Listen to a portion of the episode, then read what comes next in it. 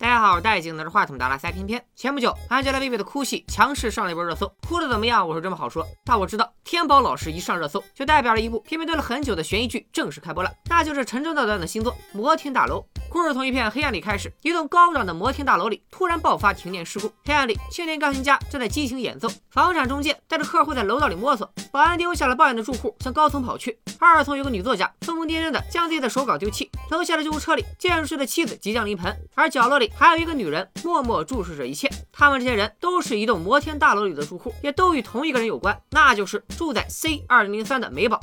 美宝死了，是的，本片的第一流量 Angelababy 第一场戏就死了。片方似乎终于找到了平衡流量与演技的新方法。第一个发现美宝死了的是保安谢保罗。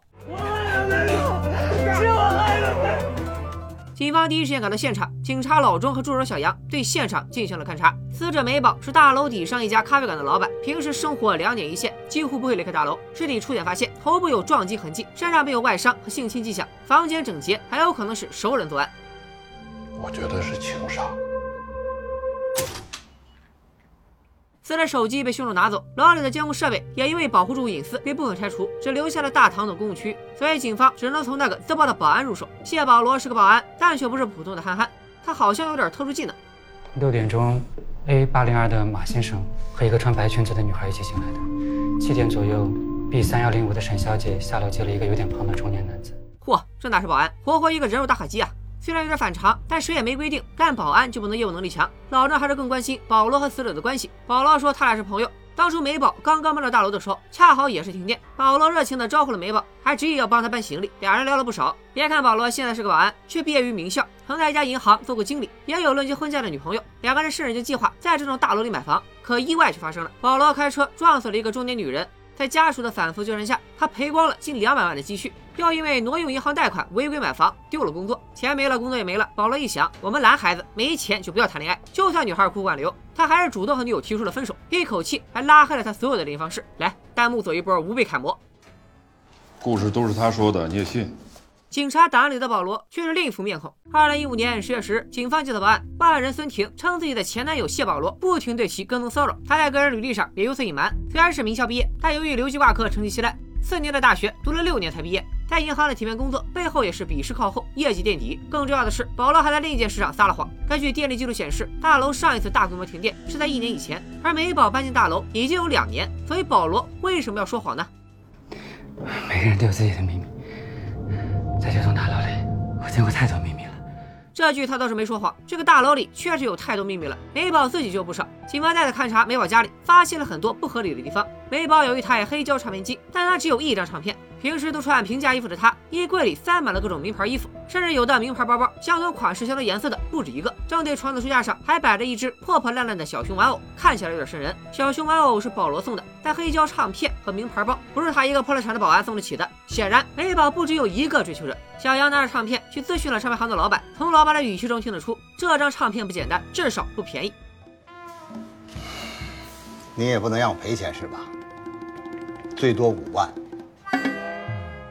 小杨留了个心眼，把唱片的包装放在了老板那里挂牌寄卖，自己把唱片作为证据带回了警局。如果这张唱片真的稀缺，那么送唱片的人一旦看到它回流到了市场，还有可能会上前咨询。接下来，老钟、小杨分头行动。小杨去调查保罗以及美宝的咖啡馆，老钟趁着他支开保罗，去调查了保罗的同事和保安宿舍。保罗和美宝一直关系不错，经常来美宝店里，有时候美宝不在，他还帮着兼职看店做咖啡，所以对咖啡店很熟悉。不过上次调查之后，保罗明显有了戒备，没问出什么有用的信息。小杨没什么收获。老周却有了新的发现，还记得保罗送给美宝的那个布偶熊吗？保罗还有很多。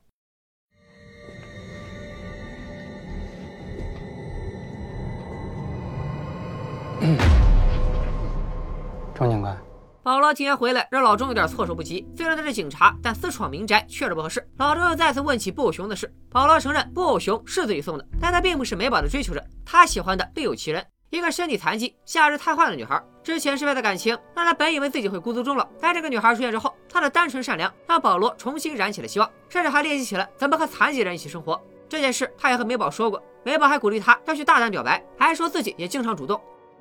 那是因为你长得漂亮，我一直都觉得长得好看的人一定会比别人轻松许多。哪有人的生活是轻松的？保罗得到了美宝的支持，鼓起勇气给女孩写了一封信表白，但女孩收到信后却突然消失了。直到有一天，保罗收到了一封回信，女孩真挚的告诉保罗，她即将进入手术室。本来被医生宣判只剩半年生命，打算放弃手术的她，愿意为了和保罗在一起做手术搏一搏，因为她也喜欢保罗。好了，好了，好了，好了，你的这个惊天地泣鬼神的爱情故事下集我们已经听完了，很感人。警察才不会感情用事，谁爱听你的爱情故事？讲讲被害人啊！老郑说的对，美宝确实和保罗聊起过自己的故事，她的童年也很不幸。美宝出生那年，她亲爹就消失了，他妈才十七岁，找了几年，宝爸依然下落不明。宝妈也和别的男人好上了，还给美宝生了个弟弟阿俊。继父好吃懒做，还欠了高利贷。美宝十二岁时选名叫普普。继父做生意犯了事儿，被抓了进去。人被抓了，债却没还，不停的有债主上门讨债。宝妈挣扎了一段时间，最后还是为了求生存，和隔壁老王好上了。老王的盘接得很稳，对母女三人都很好，人傻钱多又听话。最重要的是有一份稳定的事业。哎，你好，你好，陈太太，你中奖了啊，中了十五万。哎，但是啊，第一次你涉嫌一桩团伙诈骗案，跟我走吧。啊，可以说是很稳了。老王进去是进去了，但安排的很妥当，给母子三人留下了一大笔钱。宝妈不出意外的把钱挥霍一空，又想借着探监找老王要钱。我呢还藏了一张卡，那个床头柜的后面，你你省着点花啊。啊，密码啊，密码。但生活有时就是会在不经意间教你些道理，比如不要在对的时间遇上错的人。零四四，他谁呀？骗我，再搞别的男人，你怎么答应我的？臭婊子！拿了钱的宝妈逍遥日子也没过多久，继父出了狱，逼着宝妈拿出老王留给他的一百万。宝妈表面答应，却在老王出狱的前几天，带着钱丢下所有人，逃到了另一个城市。美宝曲折的童年经历拉近了她和保罗的关系，但警方也很难查到有关他家人的信息。调查者呢回到美宝家里的陈设，这次的落点是一把椅子，一把建筑师设计的椅子。这把椅子价格昂贵，并且放在房间里，感觉风格很不搭，特别引人注意。而大楼里最有名的建筑师叫林大森，就是开篇案发时正在陪伴林产妻子的那位。不过案发当天，他可不止干了这一件事。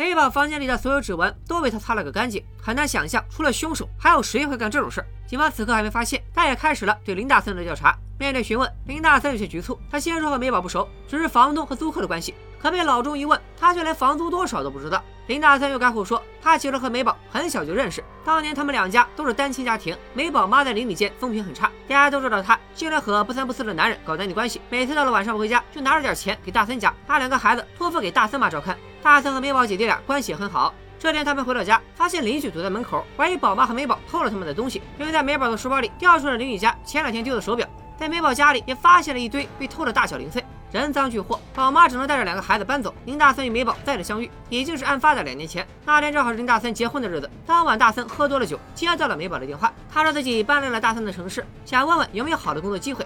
大森珍惜往日的情分，把房子免费租给了美宝，对他也很是照顾。不过林大森自己的婚姻却并不是很顺利。大森的老婆是他在建筑学院的师妹，而岳父则是他们的老师。岳父家里在建筑界有头有脸，认识的朋友也是非富即贵。相比之下，大森的家境就逊色很多。岳母也是明里暗里瞧不起大森家。结婚的当天晚上，面对妻子的埋怨和指使，大森终于受不了了。恕不容我，如何复制？请容我，是龙王。他下了楼，生活还教过我们另一个道理：不要在错的时间遇上对的人。大森哥，你哪位啊？是我，美宝。林大森出轨了，在同一栋摩天大楼。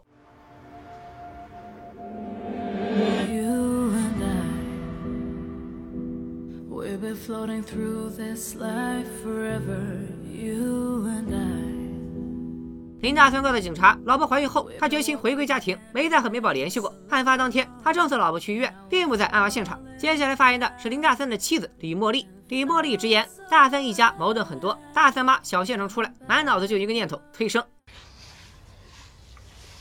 等一下，等一下。哎，你老公安全套呢？对妈妈想抱孙子呢。大三妈不仅偷走了夫妻俩的安全套，还经常敲打茉莉，不要工作太要强，将来耽误生孩子。大森夫妻之间相处的也是格格不入。妻子喜欢的牌子，大森连名字都不会读。李茉莉想去美国读书，大森也不赞同。实际上，李茉莉的才华并不输给林大森。之前不是说了吗？李茉莉是林大森的学妹，她在各种设计大赛上的成绩一直碾压林大森。但李茉莉的父亲从骨子里就不看好女性的职业发展，本该是女儿的出国机会，破格留给了林大森。女儿的设计方案也让林大森剽窃署名。到后来，李茉莉自己也对这些事无奈的默认，最后似乎也站在了丈夫这一边。如果说男教授用了女学生的学术成果可以叫做提携的话，那丈夫用妻子的设计思路也就不能够说他是剽窃了吧？但李茉莉不知道的是，不只是设计作品，当年从美宝家里翻出来的那些东西也是林大森偷的。如果不是当时大森不敢站出来承认，美宝一家也不会搬走，美宝也不会再遇上那个人。那个人是谁呢？咱们暂且按下不表。多年以后，林大森在浴缸里抱着已经是自己情人的美宝道歉，但美宝已经微笑着说他已经不介意了。咱们说回李茉莉，李茉莉的父亲从小就对她不是很好，小时候把她丢到寄宿制学校，上了大学不给她出国的机会，工作之后更是因为她小时候受过外伤，习惯性流产，劝她辞掉工作，专心休养备孕。那么李茉莉对待美宝这个小三儿又是什么态度呢？他跟我不是一个世界的人，所以我对他没有爱恨。他死了或者是活着，跟我没有任何关系。可他真的像他说的这么洒脱吗？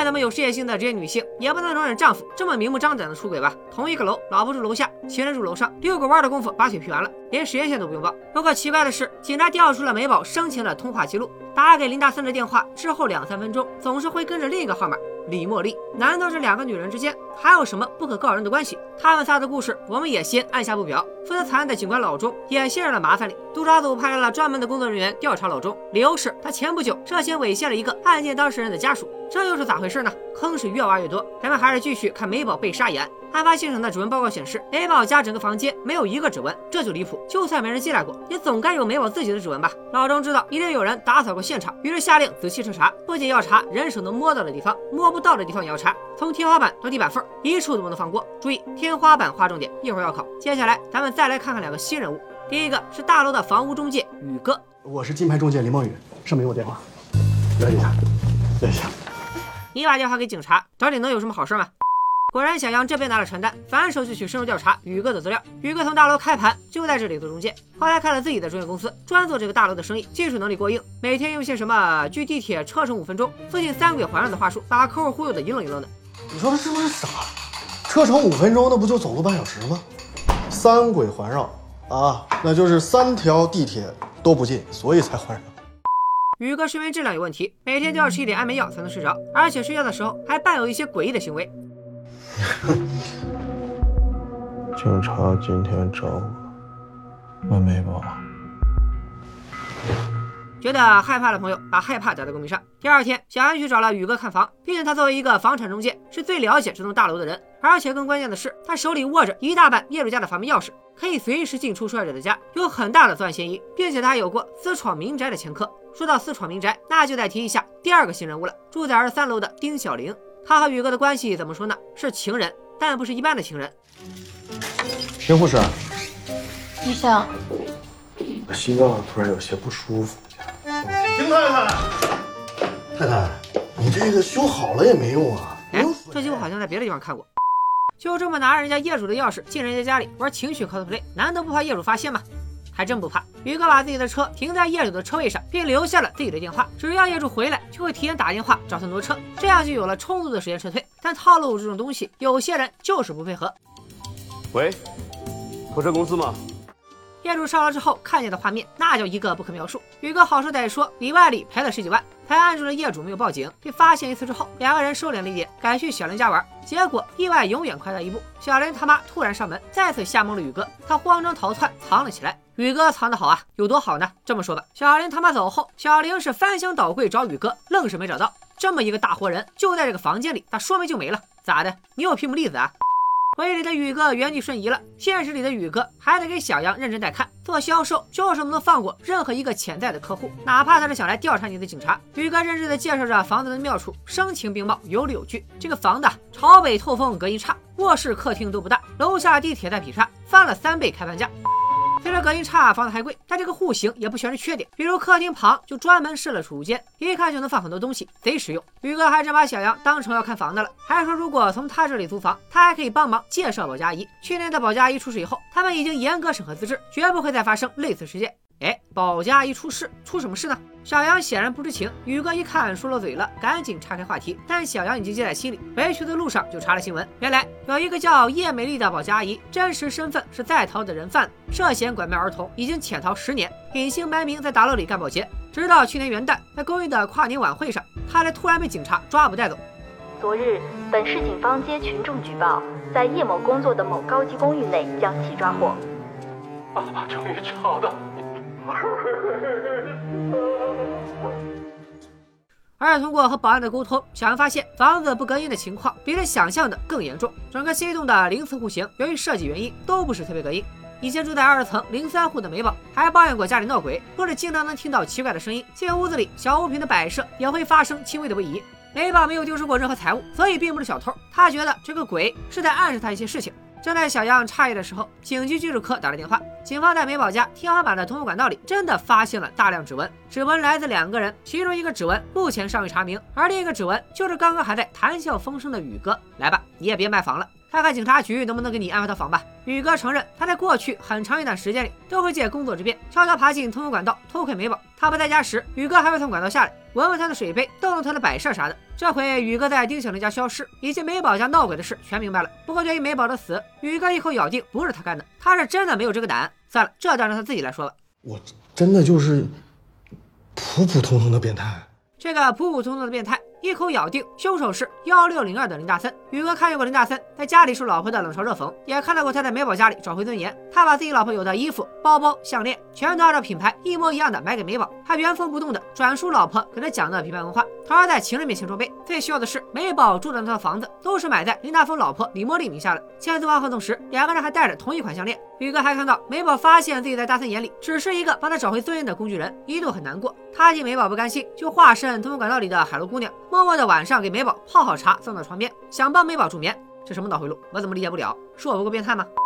变态归变态，杀人还是没法定罪。宇哥被取保候审，出了警局。而这个普普通通的变态出来之后要见的第一个人就是丁小玲。在车上，他告诉丁小玲，该说的他都说了，不该说的一个字也没说。他为了丁小玲，什么事都愿意做。这话一出，多少有点不妙。原来宇哥本来已经有了老婆，为了应对政策买第二套房，他和妻子假离婚。离婚期间，一边准备买房的手续，一边和丁小玲玩的妙趣横生。玩着玩着，他就玩出了真感情。去年元旦时，宇哥得陪老婆，却又不想让小玲一个人寂寞，于是特地筹划了一场盛大的天台元旦晚会。明面上邀请了大楼所有业主，实际上只被邀请小玲一个人。不得不说，宇哥才是真正的演技派。刚演完下水道的美人鱼，转头就整了个了不起的盖茨比。小玲可不是他这一套，人家要的就是你活好不粘人，说多了就烦了。一次还不够，宇哥还要小玲求过婚，结果也可想而知。小玲跟他玩游戏，只是把他当成和高德福一样的工具。至于结婚，想都不要想。原因也很简单，今天你能背叛你老婆跟我结婚，明天也会背叛我和别人结婚。洪世贤听完狂按幺零零八六个赞，还忍不住投了俩币。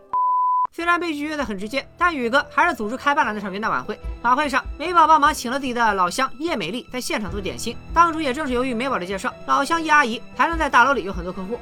本来一片和气的新年气氛，被突如其来的警察打破，以拐卖儿童的罪名带走了正在忙碌的叶阿姨。本来已经够乱的了，却又发生了另一场闹剧。美宝和茉莉撞衫了，而且还不止撞衫，裙子、项链、鞋，从品牌到款式，撞了个彻彻底底。小呆和正房这种程度的撞衫，基本算是赤果果的挑衅了。李茉莉扬手就给美宝一个耳光，好在被宇哥拦了下来。从天台下来，差点被打的美宝窝在家里哭。宇哥又偷偷跑到管道里偷看，趁美宝出去，他还细心上身，从管道出来，给美宝留了一张字条。来，我给你们有感情的朗读一下：你值得更好的人。